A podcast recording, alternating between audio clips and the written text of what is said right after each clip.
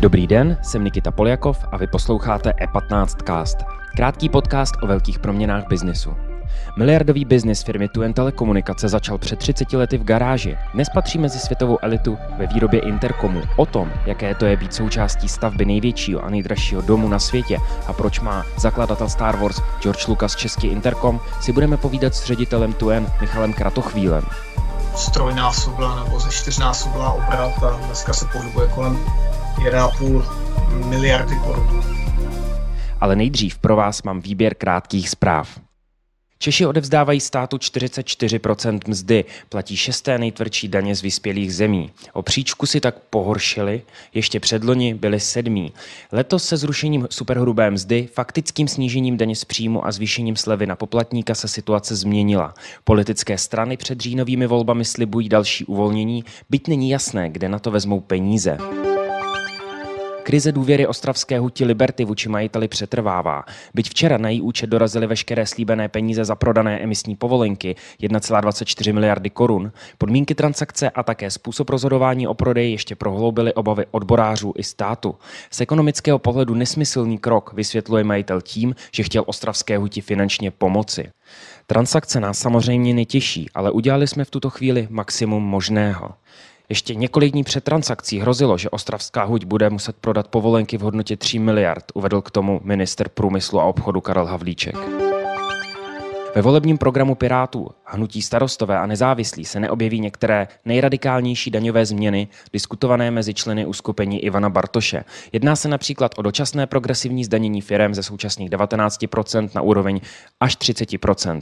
Dvojblok nebude navrhovat ani vyšší odvody z nemovitostí určených k bydlení nebo takzvaný nepodmíněný základní příjem pro všechny občany. Společný program mají Piráti se stan představit 18. května.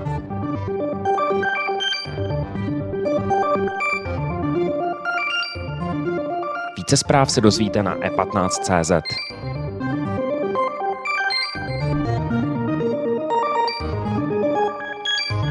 A teď už tu vítám Michala Kratochvíla, CEO Tuen Telekomunikace. Michale, dobrý den. Dobrý den. Jak se daří vašemu biznisu?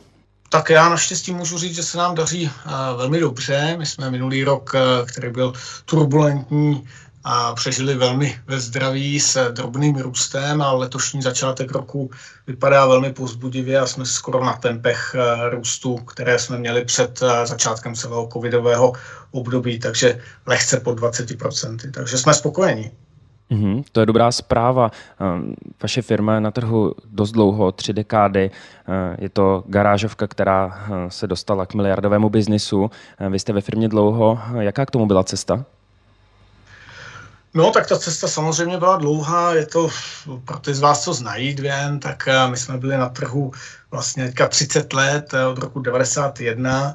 Začínali jsme jako výrobce telefonních ústředen a GSM Bran, vlastně zařízení, která měla především šetřit eh, na telefonních poplatcích firmám. A v roce asi 2008 jsme se rozhodli výrazně změnit to naše produktové portfolio a zaměření a začali jsme se věnovat eh, dveřním interkomům a odpovídacím jednotkám eh, k těmhle dveřním interkomům a eh, tomu se vlastně věnujeme až, až do dnes. No.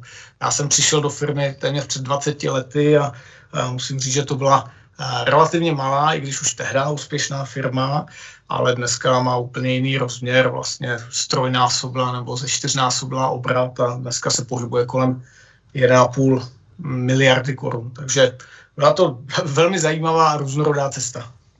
Intercom je velice specifický, řekněme, typ biznisu. Jaká je mezinárodní konkurence na trhu a co je potřeba udělat pro to, aby eh, se hráč jako stal světovým lídrem v tomto oboru? Hmm. My jsme si, jak jsem říkal, v roce 2008 vytyčili ten cíl, že budeme uh, hodně investovat, namíříme tu investici se zaměřením do jedné oblasti a to byly ty uh, IP dveřní interkomy, to znamená ty víc sofistikované, moderní. No a myslím si, že tohle bylo úplně to nejdůležitější. Měli jsme nějaký plán, uh, vizi toho, kam se chceme dostat. Udělali jsme rozhodnutí a za tím rozhodnutím jsme si dlouhodobě stáli a do té oblasti jsme investovali. Američani mají takový uh, hezký pořekadlo, že musíte dát peníze na stůl a teprve potom se to počítá. Takže jsme dali tu, ty peníze na stůl, přijali jsme to riziko a pak jsme si hlavně hlídali exekuci, to, jak se vlastně, jak provedeme ty kroky, které jsme se rozhodli udělat. Takže Myslím si, že to bylo hodně, hodně o tom, že jsme vytrvali a že jsme prostě neměli ten, to zaměření velmi široký. No. A možná jeden, jeden bod, který na té cestě byl velmi důležitý, to bylo založení pobočky v Americe, která, která prostě nás přivedla na ty nejvyspělejší trhy a, a vlastně řekla tomu trhu, že to myslíme vážně a že tam budeme dlouhodobě. No. Peníze na stůl dala taky švédská matka, eh, jejíž jste se stali součástí. Jaké změny eh, po, řekněme, vstupu švédského akcionáře ve firmě proběhly? No tak eh, vlastně my jsme vlastnění Axis Communication světovým vlastně lídrem v oblasti videového dohledu nebo CCTV kamer, tak jsme vlastnění dneska pět let a ty změny byly, byly docela významné. Oni nás nechali pracovat, nebo dnes nechávají pracovat eh, velmi samostatně.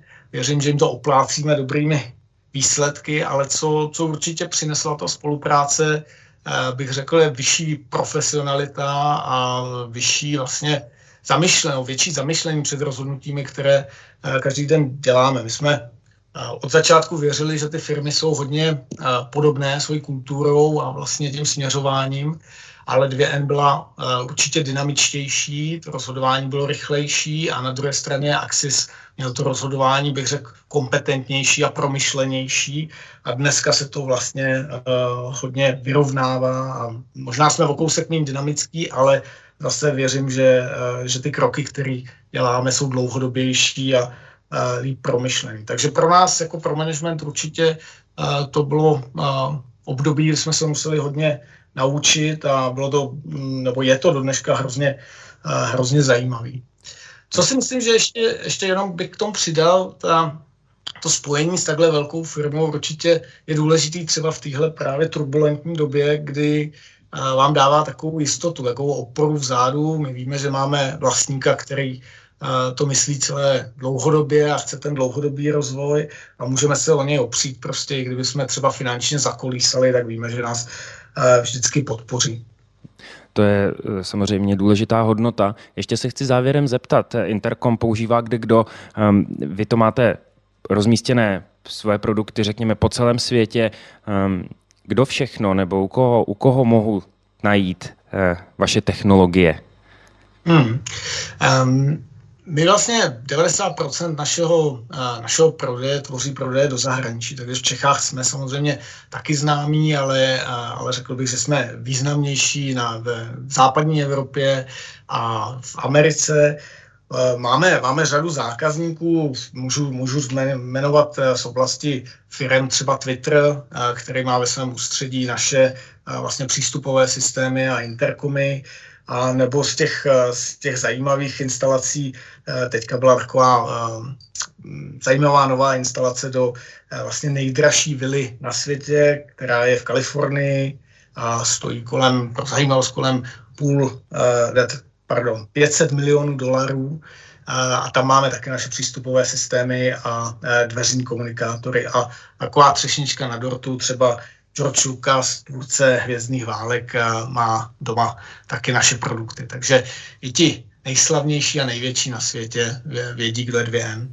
No tak to jsou skvělé zprávy. Michale, já vám moc děkuji za váš čas a přeju vám krásný den. Já děkuji za rozhovor. Mějte se hezky. A závěrem. Čínský výrobce telefonu Realme zaznamenal na českém trhu v prvním letošním čtvrtletí podíl 5%. Poprvé se tak dostal mezi nejprodávanější výrobce chytrých telefonů na tuzemském trhu. Značka Realme vznikla teprve v roce 2018, avšak rychle využila problémy Huawei a v současné době patří mezi nejprodávanější značky chytrých telefonů na celosvětovém trhu. Díky za pozornost. Tento podcast můžete poslouchat každé všední ráno na všech streamovacích platformách a na webu e15.